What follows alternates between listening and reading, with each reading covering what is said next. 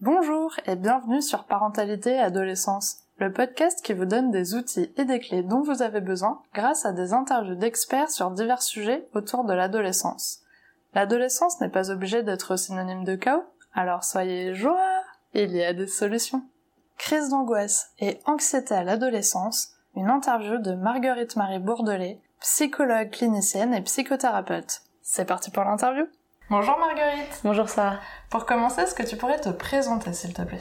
Euh, Je suis psychologue psychothérapeute et j'exerce euh, en cabinet en libéral à Bordeaux depuis quelques années. D'accord. Et en plus de ça, j'ai une activité en, établissement scolaire, en fait, dans un collège, euh, ce qui fait que je côtoie pas mal, finalement, la population adolescente, bien qu'en libéral, ce soit pas ma population principale, mais cumulée euh, au collège et aux conférences que je donne aussi en dehors. Euh, J'en vois beaucoup. de pouvoir nous aider. Et je vois beaucoup de parents aussi, très inquiets. Super. Bah alors, ce mois-ci, on va parler donc de l'angoisse, du stress. Et mhm. pour bien commencer cet épisode, j'aimerais bien que tu nous expliques la différence entre le stress, les crises d'angoisse et l'anxiété, s'il te plaît. Ok, bon, je vais essayer d'être claire au maximum parce que je sais que pour beaucoup de gens, ce sont des notions... Euh, un peu floues. Voilà, un peu floues. Euh, alors, le stress, il faut vraiment se dire que c'est une réaction. Donc on est vraiment dans la réaction à un, stimulus, euh, une réaction physiologique. C'est-à-dire que notre organisme, notre, notre cerveau, euh, perçoit une menace, que ce soit pour notre intégrité physique euh, ou psychologique, et euh, met tout en place pour s'en défendre. Et c'est pour ça que on va noter plein de changements au niveau physiologique dans les moments de stress, dans les pics de stress qui sont des moments donc ponctuels. on va noter que les pupilles vont se dilater, ce qui est une réaction euh, physiologique pour mieux capter euh, tous les éléments de l'environnement. D'accord. Euh, on va observer que le rythme cardiaque et le rythme respiratoire vont s'accélérer. Et en fait, ça s'est mis en place par le corps pour oxygéner le plus rapidement possible et le plus efficacement possible les muscles pour nous permettre de fuir le plus vite et le plus efficacement possible. Et on va observer entre autres un autre phénomène qui est cérébral. Alors, pour essayer d'être clair et un peu vulgarisé, on a plusieurs couches dans notre cerveau, en sachant que euh, plus on va vers le centre de notre cerveau, plus on arrive dans des couches qui sont euh, euh, primitives, c'est-à-dire qu'on se rapproche beaucoup de, du modèle animal. Et en fait, nous, ce qui nous, ce qui nous, nous définit, nous distingue un peu dans notre humanité, c'est qu'on a des couches supplémentaires euh, au-dessus qui sont euh, qui sont euh, mobilisés autour de la réflexion, la planification, toutes ces choses-là, le langage, alors que toutes les zones plutôt au centre sont beaucoup plus axées autour de tout ce qui concerne le réflexe et entre autres donc la survie. Donc en fait, quand on va, quand notre notre organisme va se sentir menacé, donc pendant les pics de stress, il va complètement mettre en off tout le côté donc euh, très humain, très réflexion, parce qu'on n'en a pas besoin que ça vient nous parasiter, pour hyperactiver euh, donc toutes les zones euh, réflexes.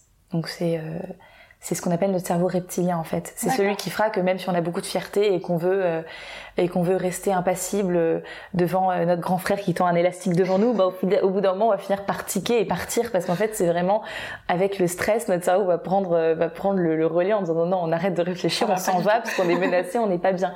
D'accord. Donc c'est vraiment ça l'idée. Donc ça le stress on est sur la réaction physiologique à quelque chose qui est perçu comme menaçant. Ok. Donc c'est quelque chose de plutôt bien euh, c'est bien de ressentir du stress. Oui. Pour se sauver d'un moment oui. C'est hyper important d'être capable euh, de ressentir du stress parce qu'en fait, ça montre juste qu'on a nos, nos, notre système de défense euh, qui est qui est efficace, qui est fonctionnel.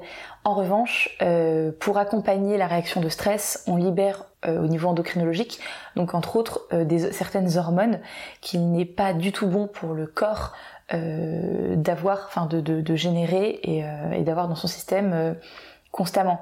Donc quelqu'un qui est très très souvent ou constamment stressé, c'est mauvais pour son organisme. Et c'est pour ça que d'ailleurs il est un peu de notoriété publique que euh, c'est un peu ce qu'on dit, les personnes stressées vivent moins longtemps, quoi, parce qu'en fait on s'use à être stressé. c'est bien par moment, de façon ponctuelle et justifiée, mais tout le temps c'est vraiment usant pour l'organisme. Du coup, est-ce que euh, si on est très stressé, c'est là où du coup on arrive vers de l'anxiété? Alors non, c'est euh, deux natures de ressentis différents. L'anxiété, c'est beaucoup plus euh, psychique que le stress. C'est-à-dire que l'anxiété, bon, va finir par avoir des répercussions sur le, le, physiologique, euh, mais euh, à l'origine, l'anxiété, c'est vraiment dans la tête. C'est-à-dire que euh, la personne anxieuse, la personne qui a, qui a des angoisses, parce que c'est ça, on est encore on est anxieux, on ressent de l'angoisse, c'est l'émotion qui va avec. L'angoisse, c'est vraiment une sensation de peur. qui dure plus longtemps que le stress, qui est vraiment plus par pic et qui est voilà dans un moment précis. L'angoisse, ça va être plus diffus déjà dans le corps, ça va être moins clair les signaux du corps. C'est d'un coup, on va pas avoir le ventre qui se noue d'un coup comme le stress, les mains moites, etc. C'est vraiment quelque chose d'un peu plus diffus. C'est un peu plus long et c'est souvent autour d'un sujet euh, qui nous préoccupe, qui nous inquiète, qui nous fait peur. Euh, donc vous allez avoir des personnes euh, euh qui vont être angoissées à l'idée d'un examen, à l'idée de se marier, à l'idée de partir en voyage à l'autre bout du monde tout seul dans deux mois. Enfin, c'est vraiment ce côté plus on est plus dans, dans, dans, de la peur préoccupante en fait. D'accord. Avec l'angoisse. Euh, en sachant que évidemment quand on est angoissé, on peut aussi avoir des manifestations physiques. Parce qu'en fait, le stress, c'est une réaction, une réaction physiologique pour nous défendre. L'angoisse, c'est quelque chose qui nous fait peur. Et pour simplifier, le psychisme attend de notre part qu'on le prenne en charge, qu'on l'écoute, euh, qu'on l'élabore et potentiellement qu'on y remédie. Sauf que la plupart des gens, quand ils ont une angoisse, ils la contraignent ils la taisent, ils l'ignorent, euh, ils la minimisent, ils, sont d'autant plus agressifs avec eux parce qu'ils disent qu'ils sont ridicules, enfin ils s'en remettent une couche en étant un peu violents avec eux-mêmes. Et en fait là, l'angoisse, qui est quand même pas là pour rien, euh, qui a toujours un fond... Euh, il y a une source. Il y a une source en fait, il y a quelque chose à traiter. elle va pas du tout être, elle va pas du tout se contenter de ce mouvement de contrainte, un peu de, de clé de bras, et elle va venir forcer le trait en, en s'exprimant de façon physique. Et de plus en plus fort, du coup C'est ça, de plus en plus fort. Et en général, les gens arrivent moins en cabinet quand, en fait, au niveau physique, l'angoisse harcèle tellement qu'ils sont obligés de la prendre en charge. D'accord. Donc ça va être des gens qui vont plus réussir à dormir, euh, des enfants qui ont des inurésies, donc qui font pipi au lit, ou des encoprésies. Euh, ça va être euh, des personnes qui ont des, des, problèmes cutanés, donc de l'eczéma, du psoriasis, des problèmes dans, dans la tête, dans les cheveux, dans le crâne. Euh, des personnes qui ont des migraines, des tachycardies qui arrivent de temps en temps de façon complètement euh, aléatoire. Donc ça, en fait, contrairement à ce que beaucoup de gens pensent, c'est pas la source de l'angoisse. C'est en fait c'est l'angoisse qui fait du forcing pour dire bon maintenant je veux qu'on m'écoute parce qu'a priori juste être préoccupé n'a pas suffi à te faire prendre en charge euh, la problématique. Ouais, donc finalement, c'est un peu ton corps qui essaie de te montrer quelque chose parce que ça ne va pas. Et du coup, c'est toi qui es censé du coup aller chercher et comprendre et résoudre ce problème parce que sinon, plus ça va, plus ça s'intensifie jusqu'à ce que tu ailles finalement voir un psychologue peut-être pour trouver le problème. Oui, bon après il n'y a pas toujours besoin d'un psychologue, mais euh, oui l'idée c'est justement d'arrêter ce bras de fer au moment où le physique nous, nous contraint, parce que c'est plus le moment, c'est presque comme deux amis ou un couple qui se disputent. Au bout d'un moment, l'escalade ne sert plus à rien. Il faut s'arrêter, il faut écouter, il faut dialoguer, il faut essayer de comprendre.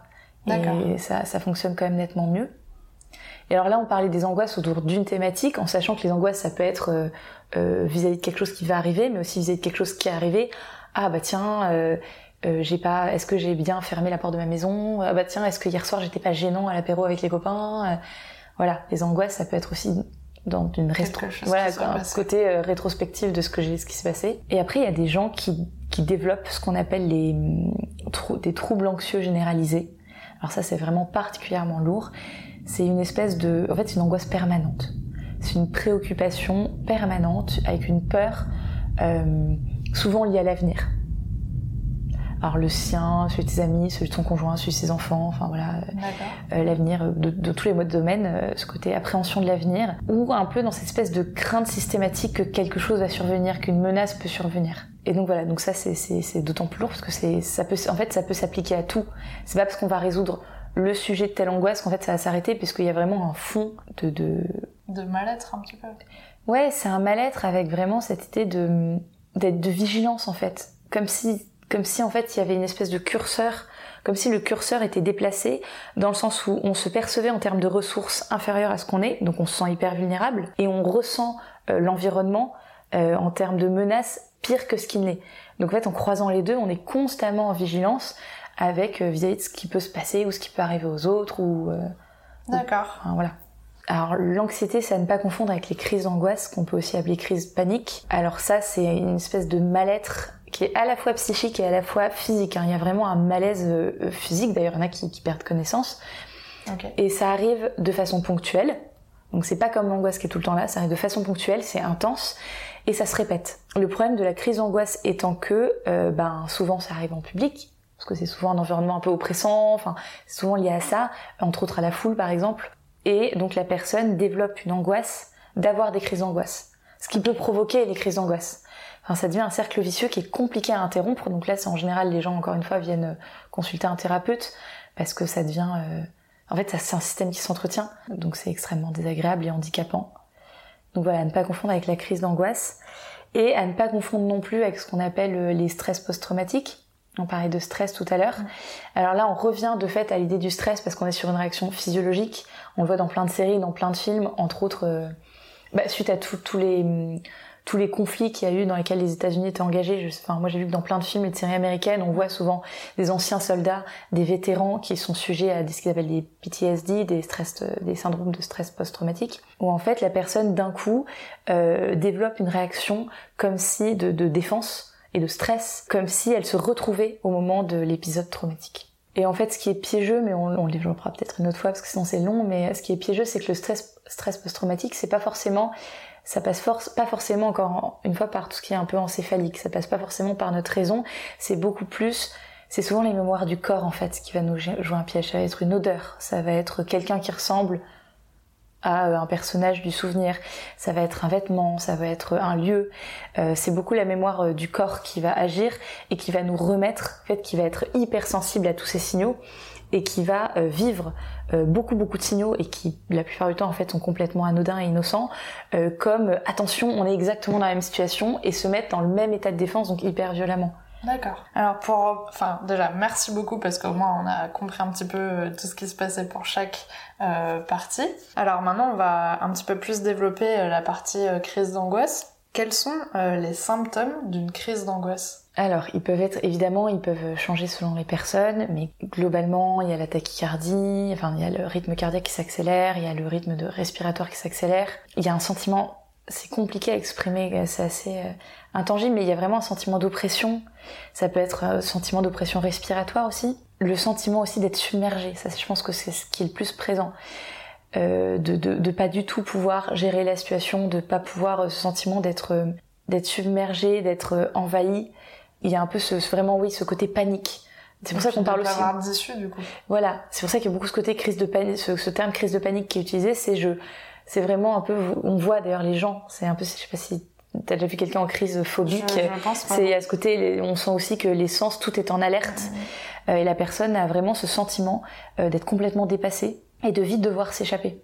D'accord. Alors parlons un petit peu euh, des adolescents, maman. Est-ce que tu pourrais nous expliquer les différentes formes d'expression qu'un ado peut avoir euh, s'il est angoissé ou anxieux? Euh, Alors je vais pouvoir te donner des exemples, un maximum.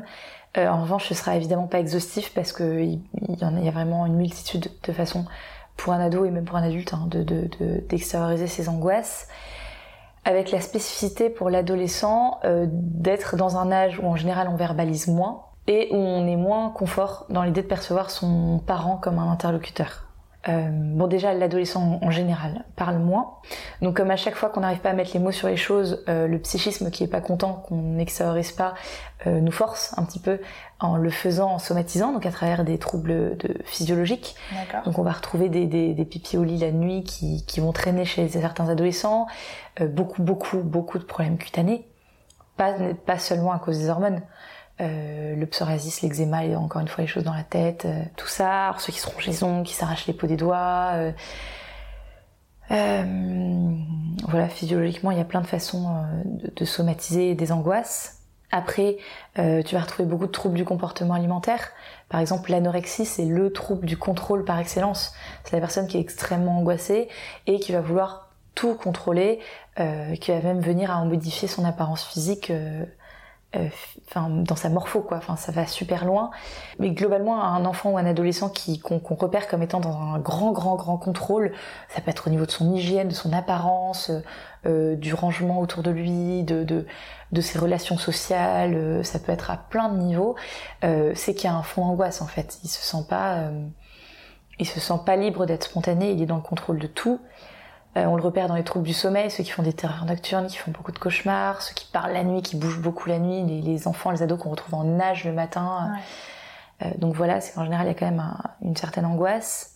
Euh, il y a ceux aussi qui mangent beaucoup, à l'inverse, qui compensent avec la nourriture, qui surconsomment la nourriture, l'alcool, les cigarettes, la drogue évidemment, et tout ce qui est fuite euh, en s'anesthésiant entre guillemets euh, avec euh, des substances psychoactives, donc comme les drogues, l'alcool étant considéré comme une drogue, même si culturellement en France pas trop, mais c'en est une. les jeux vidéo, entre guillemets, s'abrutir de jeux vidéo, c'est vraiment ça, c'est anesthésier tout ce qu'on peut ressentir en, s'immergeant dans un autre univers parce que décidément on est trop angoissé et que c'est plus possible. Il y a aussi faire diversion au niveau des sens, avec tout ce qui est scarification, en se faisant du mal, en se mutilant parce que ça va être un signal d'alerte, parce que ça se voit. Donc euh, pour euh, l'entourage, parce que pendant quelques minutes au moins, on va ressentir une douleur autre part et beaucoup plus simple à vivre qu'une angoisse, c'est une douleur physique. D'accord. Parce que ça va défouler une certaine agressivité au passage. Et évidemment, il y a la fugue. La fugue qui est quand même un moyen pour l'adolescent de se distancier physiquement à un moment où il, il, sent, il se sent incapable de se, de se distancier psychologiquement on revient un peu à l'idée de la crise d'angoisse, ce côté, ces sentiments d'être oppressé, de pas pouvoir s'en sortir. La fugue, c'est vraiment un réflexe de je, sors quoi, je m'en vais, parce que j'ai besoin que physiquement il y ait une distance et qui me permettrait d'avoir une sensation un tout petit peu de l'espace au niveau psy. D'accord. Et puis dans un cas extrême, évidemment, il y a, le suicide ou les tentatives de suicide. Ok. Euh, qui sont une, échappatoire finalement à, ce, à cette fatigue et ce désespoir d'être constamment angoissé. Et après, il y a des expressions un peu plus anodines, enfin, qui peuvent un peu passer à la trappe de l'angoisse. Euh, tu vas avoir l'adolescent qui va passer son temps à dire ah non mais je suis hyper stressé, non mais ça c'est hyper stressant vis-à-vis de choses euh, qui semblent ne rien être pour l'adulte. En effet, ce seraient des choses complètement anodines parce qu'en fait il y a un phénomène de déplacement. C'est-à-dire je vais passer mon temps à qualifier des choses de stressantes qui en soi me stressent pas tant que ça, qui sont pas si anxiogènes, alors que finalement il y a un autre sujet de fond qui m'angoisse, soit que j'ai pas identifié en tant qu'ado, soit que j'ai la pudeur de pas vouloir communiquer. Euh, donc ces moments-là, ça peut être intéressant de dire ah bah mon chéri, ma chérie, euh, t'es quand même souvent stressé, il y a un truc qui t'inquiète en ce moment, qu'est-ce qui te préoccupe? En faisant peut-être attention à laisser des questions ouvertes. Ouais, pour tendre une perche, voir si l'ado a envie d'en parler ou pas, et au moins déjà le parent aura au moins analysé un petit peu qu'il y a peut-être autre chose en fait qui, qui le stresse, qui est pas forcément ce qui, ce qui communique en fait avec eux. Mm. Euh, il y a aussi l'enfant qui est très très absent. Quand un enfant passe, ou un adolescent hein, passe, et finalement après l'adulte aussi, passe énormément de temps à se réfugier dans, une, dans sa vie fantasmatique, c'est un peu la même chose que pour les écrans. C'est que finalement, bah, le, la réalité est quand même beaucoup trop anxiogène pour lui ou pour elle. Et, euh, et à ce moment-là, c'est intéressant de dire, euh, voilà, sans accuser ça chez, chez l'adolescent et dire, enfin lui demander comment il va, quoi. D'accord. Bah, c'est bien parce que ma question d'après c'était de savoir comment en tant que parent justement euh, bah, on peut aider en fait son ado à, à peut-être euh, gérer et à calmer son angoisse. Est-ce que tu as peut-être des petites astuces ou des petites choses que qu'on peut faire pour, pour l'aider? Euh, bah, Être attentif déjà. Être attentif parce qu'à cet âge c'est assez technique, c'est assez subtil euh, enfin, ça peut être en tout cas très subtil. Et, euh, et s'il y a une chose qui blesse énormément euh, l'enfant et l'adolescent, c'est d'envoyer un signal et que le signal ne soit pas reçu, c'est que l'adulte le déçoive. Donc je me rends compte que c'est d'autant plus pressurisant pour les parents, mais il faut essayer bah, de demander l'opinion des professeurs, d'un peu sonder les copains si on les connaît, les parents de copains, et de tendre des perches très régulièrement à l'adolescent. voilà, parce que le, premier, le premier niveau déjà d'action, c'est de repérer. ensuite, c'est d'écouter non pas de trouver des solutions tout de suite, mais d'écouter, d'être à l'écoute en essayant d'entendre euh, ce que l'adolescent ressent. Ça n'a pas besoin d'être rationnel. L'idée, c'est pas de rationaliser toujours, c'est de prendre pour ce que c'est. Quand un, enfant est terrorisé du monstre qu'il y a sous son lit, lui dire non, les monstres, ça n'existe pas, ça n'a pas de sens pour l'enfant. L'enfant, il a peur en fait, et c'est ça qu'il faut prendre en compte. Et euh, si euh, un adolescent a l'impression qu'à cause du bouton qu'il a sur le visage, il va être rejeté par l'intégralité de son cercle social, bah plutôt que de dire ah bah t'es ridicule, déjà réaliser ce que c'est le sentiment d'avoir la peur de là dans une heure aller en cours et être rejeté par tout son cercle social, c'est quelque chose de massif. Donc c'est se mettre à son niveau, sortir du jugement, sortir de l'évaluation, sortir aussi de la raison. En fait, essayer de le rejoindre euh, et écouter et ne donner des conseils que si l'adolescent le demande. La plupart du temps, il y a besoin surtout d'une soupape de décompression. Ou alors proposer, est-ce que tu veux un de mes conseils? D'accord. Parce que. Oui, donc ne pas minimiser euh, bah, sa crainte ou quoi, parce que dans tous les cas, ce que t'expliquais tout à l'heure, c'était que vraiment la crise d'angoisse, c'était pas du tout rationnel, donc ça sert à rien en fait d'essayer de bah, de rationaliser un petit peu la, sa peur. En fait, faut juste du coup l'écouter, tendre des perches pour euh, essayer de voir euh, si on peut l'aider ou s'il veut qu'on l'aide aussi. Et peut-être que, est-ce que du coup, euh, juste le fait d'en parler, ça peut déjà être une solution pour lui? Oui, le fait d'en parler, le fait de verbaliser, de mettre des mots dessus, euh, le fait de découvrir ou de redécouvrir son parent comme un interlocuteur de confiance, euh, qui ne soit pas jugeant, euh, parce que souvent aussi les adolescents moi que je vois me disent j'en parle pas à mes parents parce que tout de suite ils vont me donner des solutions qui sont les leurs, qui n'ont rien à voir avec ma réalité, ou ils vont être à 1000 km de ce que je leur ce que je leur communique, donc ça ne vaut pas le coup. Je préfère ne pas parler que de parler et de ne pas être compris. Donc déjà écouter, écouter en étant juste en étant un support pour verbaliser, c'est déjà énorme. Après, encore une fois, une angoisse, c'est quand on se sent vulnérable en termes de ressources et qu'on sent l'environnement menaçant. Donc là, le parent peut essayer de venir compenser ça en essayant de souligner auprès de l'enfant toutes les ressources qu'il a à disposition. D'accord. Mais s'il se passe ça, est-ce que toi tu penses que tu seras capable de le tourner avec un trait d'humour? Est-ce que tu penses que tu seras capable euh, de te faire pardonner après? Est-ce que voilà, montrer qu'il a des ressources et que potentiellement en utilisant la technique du au pire du pire. Ok, on prend ce scénario et au pire du pire, qu'est-ce qui se passe?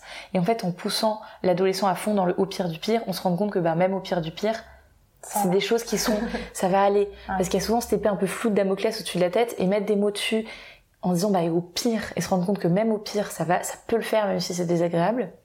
Et puis peut-être que le fait déjà de s'être projeté, de s'être préparé un peu psychologiquement, si la situation arrive, finalement peut-être qu'il saura aussi mieux réagir parce qu'il l'aura déjà euh, préparé un petit peu dans sa tête, même si c'était deux minutes, au moins c'était déjà là.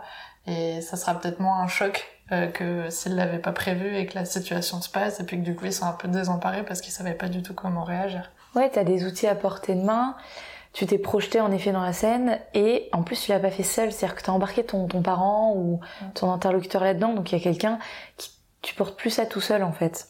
Et euh, après, c'est par rapport à ce que tu as dit, c'est important aussi de favoriser l'émergence de ces solutions chez l'ado. Idéalement, il faut que ce soit lui qui les trouve pour qu'il se constitue lui son capital euh, solution, son capital ressource, et qu'il n'y ait pas ce côté, bah, dès que mon parent est pas là, je suis perdu parce que c'est de lui que venaient toutes les solutions.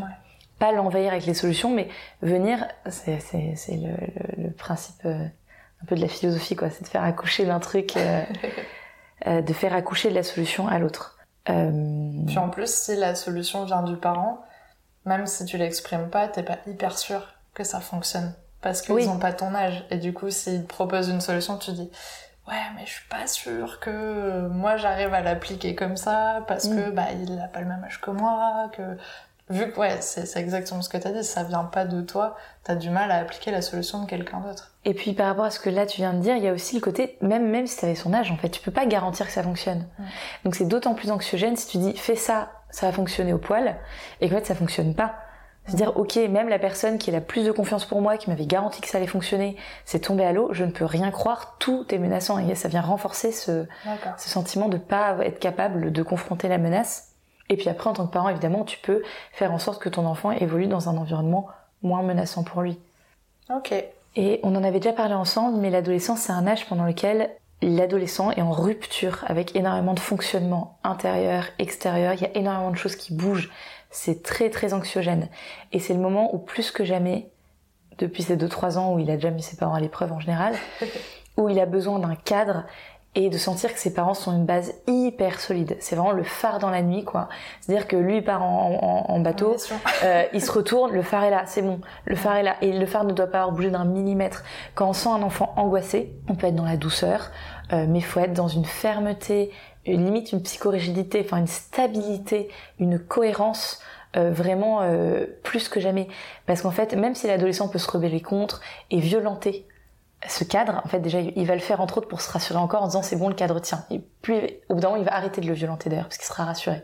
Inconsciemment, bien sûr. Et finalement, c'est un test de voir est-ce que c'est solide, est-ce que ça tient bien, est-ce que c'est ok, est-ce que ça a bougé?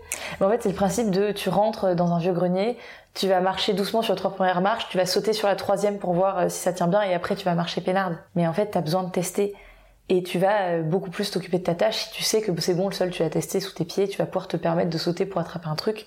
L'adolescent, c'est ça. L'adolescent, il passe des années à sauter de branche en branche pour tenter des trucs. Faire ça sans se dire si je retombe, la base est solide, c'est hyper anxiogène. Donc quand un enfant est repéré comme anxieux, outre l'écouter, lui proposer un autre interlocuteur comme un psychologue, etc., euh, si on sent que c'est nécessaire, et l'aider à accoucher de solutions, il y a aussi se montrer, faire vraiment une exhibe en tant que parent de notre stabilité et du fait que quoi qu'il lui arrive à lui, c'est un peu comme le parquage des bébés. Quoi qu'il fasse dans son parc, il y a, les, les, barrières sont là, il ne pourra pas tomber indéfiniment parce qu'il y aura toujours le filet de sécurité parentale. D'accord. Alors, est-ce que tu penses que pour euh, guérir de l'angoisse, il faut absolument aller consulter un psychologue? Alors non, et heureusement non, euh, parce qu'on est tous sujets à diverses angoisses, donc heureusement qu'on n'a pas besoin de, voir un psychologue à chaque fois. Alors déjà, il y a certaines angoisses qui se résolvent entre guillemets toutes seules, c'est-à-dire qu'elles se résolvent, nous on a l'impression que c'est passif, mais évidemment qu'inconsciemment il y a des choses qui sont mises en route. Euh, il suffit de regarder les angoisses infantiles, euh, mine de rien, finalement, l'enfant, à force de voir que ses parents sont toujours là, qu'ils l'abandonnent pas, euh, euh, qu'avec les copains que ça se passe, qu'avec les copains ça se passe comme ça, avec la maîtresse ça se passe comme ça, etc. Que de fait, il n'y a jamais une monstre qui est sortie de sous le lit. Voilà, que le noir ne viendra pas euh, faire de nous le néant. Enfin, il y a quand même plein de choses qui, à travers l'expérience, à travers aussi, on peut, euh, bah, les enfants aussi, on leur lit plein de contes qui sont hyper bien fichus pour ça, donc on a l'impression que ça se fait tout seul, mais, mm. mais non. Euh, c'est très bien calculé. Il y a plein de choses qui se résolvent sans qu'on ait à agir activement dessus. D'accord. Après, il y a des angoisses qu'on ressent de façon plus forte, de façon plus récurrente, qui commencent à nous handicaper. Et en général, on peut agir nous aussi euh, sans psychologue activement dessus, donc en lisant certains bouquins, euh, en, euh, en, en parlant, en élaborant avec nos proches, en les confiant à nos proches, euh, en apprenant aussi un peu à les amadouer, à comprendre d'où elles viennent et ce dont elles ont besoin pour être résolues. Tu te fais un peu une auto-analyse en fait de ce qui se passe au moment où elles arrivent, de se dire attends pourquoi j'ai je me suis angoissée à ce moment-là, qu'est-ce qui s'est passé avant, pourquoi j'ai pensé à quoi, euh, ouais, en fait, tu te fais un petit peu ton auto-analyse pour essayer de comprendre déjà, euh, bah, de te comprendre, et euh, dans un premier temps pour pouvoir après peut-être arriver à les gérer euh, d'une autre façon. Oui, complètement. Et d'ailleurs, la majorité de nos angoisses, on les résout comme ça. On agit nous-mêmes dessus et ça se passe très bien. D'accord. Et puis après, t'as les angoisses qui persistent, qui deviennent très handicapantes. Euh, et qu'on n'arrive pas du tout euh, à résoudre par nous-mêmes ou qui n'arrivent pas à se résoudre de façon inconsciente par elles-mêmes. Et là, faut euh, faut, faut demander l'aide d'un tiers en fait, d'un spécialiste qui en fait, ça sert à rien de laisser traîner des années en fait parce que le spécialiste, en parfois pas tant de temps que ça, peut mettre le doigt dessus et, et amener à changer un peu le rapport à soi-même et de façon à ce que ça se résolve assez rapidement. Du coup, euh, quand on, on, pense à essayer de trouver une solution, à essayer de se comprendre, on a tendance à penser au psychologue. Mhm. Mais est-ce qu'il y a d'autres métiers qui peuvent être aussi euh, bien pour résoudre une angoisse? Alors j'aimerais beaucoup euh, dire oui, mais là pour le coup je pense pas. D'accord. Parce qu'en fait, tout ce qui est médical, ça va juste venir avec la enfin, le côté médicamenteux. Le traitement médicamenteux va juste venir taire les symptômes de l'angoisse qui sera toujours présente. Okay. Donc ça ne résout rien en fait, ça, résout sur le court terme. Potentiellement, on peut être accompagné de ça pour avoir l'esprit libre pour traiter l'angoisse en fond euh, en psychothérapie, mais ça ne résout rien. La méditation aide, tout ce qui est méditation, parce qu'on finit par accepter, euh, on, apprend à, contempler son angoisse et à plus l'écouter. Euh, mais en fait, le traitement d'une angoisse, c'est souvent aussi changer le rapport à soi-même en termes de bienveillance, d'écoute, de façon d'agir dessus les gens les plus angoissés sont souvent ceux qui sont les plus violents avec eux-mêmes dans leur façon de gérer leurs angoisses. D'accord. En termes de minimiser, se contraindre et tout, et culpabiliser d'être angoissé. Donc euh, pour le coup, je pense que là, le psychologue, le psychothérapeute, c'est quand même la solution, quoi. D'accord. Alors on arrive à la question pour les auditeurs. Est-ce que tu as un message à transmettre aux parents qui nous écoutent aujourd'hui? Oui, euh, deux choses. Une que j'ai un tout petit peu évoquée déjà. La première, c'est de ne pas prendre euh, en charge, en compte une angoisse proportionnellement à, euh, à son côté rationnel. Une angoisse, c'est un ressenti. Donc, on prend en charge proportionnellement à l'intensité, la durée, le handicap, etc., entraîné par le ressenti. D'accord. Donc, euh, si euh, votre enfant a vraiment ultra peur que les martiens débarquent, eh ben, vous le prenez en charge comme s'il avait ultra peur de se faire enlever à la sortie de l'école. Il y en a un qui est beaucoup plus pertinent pour vous et légitime. La légitimité n'a pas de place autour de l'angoisse. Ok. Donc déjà, ça, on arrête d'évaluer la légitimité d'une angoisse, on la prend en charge. Euh, et ça vaut pour les adultes aussi. Le euh, non mais c'est ridicule, je devrais pas avoir peur de ça, on s'en fiche que ce soit ridicule. Le fait est que vous avez peur de ça, eh ben allons voir pourquoi et ce que ça va dire. C'est déjà vachement plus sympa comme euh, démarche. Mm. Euh, la seconde chose, c'est que être angoissé, c'est pas un synonyme de faiblesse. Ça aussi, ça peut être très culpabilisant pour l'ado euh, de se dire ah mais euh, je suis un faible parce que j'angoisse, que j'arrive pas à gérer mes angoisses. C'est pas du tout une question de faiblesse. Et plus euh, l'adolescent, l'adolescent pardon, va gagner en contrôle et en contrainte pour se prouver qu'il est fort et qu'il peut dépasser ses angoisses, moins ça va bien se passer en fait, parce qu'il vient violenter quelque chose qui a besoin d'être soigné. Donc c'est un non-sens. Et c'est là qu'il faut souligner qu'en fait la plus grande force, c'est demander de l'aide. Et que demander de l'aide, c'est pas abandonner, au contraire, c'est persévérer dans le fait de trouver une solution. D'accord. C'est sortir de soi pour trouver une solution. Donc vraiment déculpabiliser cette idée que les faibles ont des angoisses. Enfin, je pense que les plus grands héros et vétérans euh, ont des, stress post-traumatiques. C'est parce qu'en fait, heureusement, on a tous un système de défense. L'angoisse, c'est qu'il y a un curseur qui est pas tout à fait à la bonne place. Autant le remettre à la bonne plutôt que taper dessus avec un, avec un burin, quoi. Merci beaucoup pour ton message. Alors pour finir, comment pouvons-nous te contacter Est-ce que tu es présente sur les réseaux? Alors oui, je suis présente sur Facebook, j'ai une page Facebook. J'ai euh, un site internet, donc ça c'est le support que je conseille parce que voilà, il y a, euh, je me présente moi en tant que psychologue, euh, je donne quand même pas mal d'éclaircissements sur les différences entre psychologue, psychothérapeute, psychiatre, psychanalyste, etc. On y trouve mes horaires, on y trouve l'adresse de mon cabinet, mes coordonnées. Euh, dont mon adresse mail pro, euh, sur laquelle on peut me contacter également. Et dans tous les cas, je mettrai tous les liens en description de l'épisode, comme ça, ça sera plus simple pour tout le monde. Et en tout cas, ben, merci beaucoup d'avoir accepté mon invitation sur le podcast. Je suis ravie d'avoir fait ce deuxième épisode avec toi. ben, écoute, je te remercie pour ta proposition et pour toutes ces bonnes idées de thèmes à, à vulgariser, hein, j'insiste. on a enlevé plein de nuances pour que ça tienne dans le, dans le support. Donc si les gens ont des cas ou des, des problématiques plus précises, faut pas hésiter à faire appel à un professionnel. C'est plus riche que cette vidéo qui n'est qu'une introduction. Voilà. Merci d'avoir écouté le podcast jusqu'au bout. J'espère qu'il vous a plu. N'hésitez pas à le noter avec 5 étoiles et le partager. On se retrouve la semaine prochaine pour un nouvel épisode.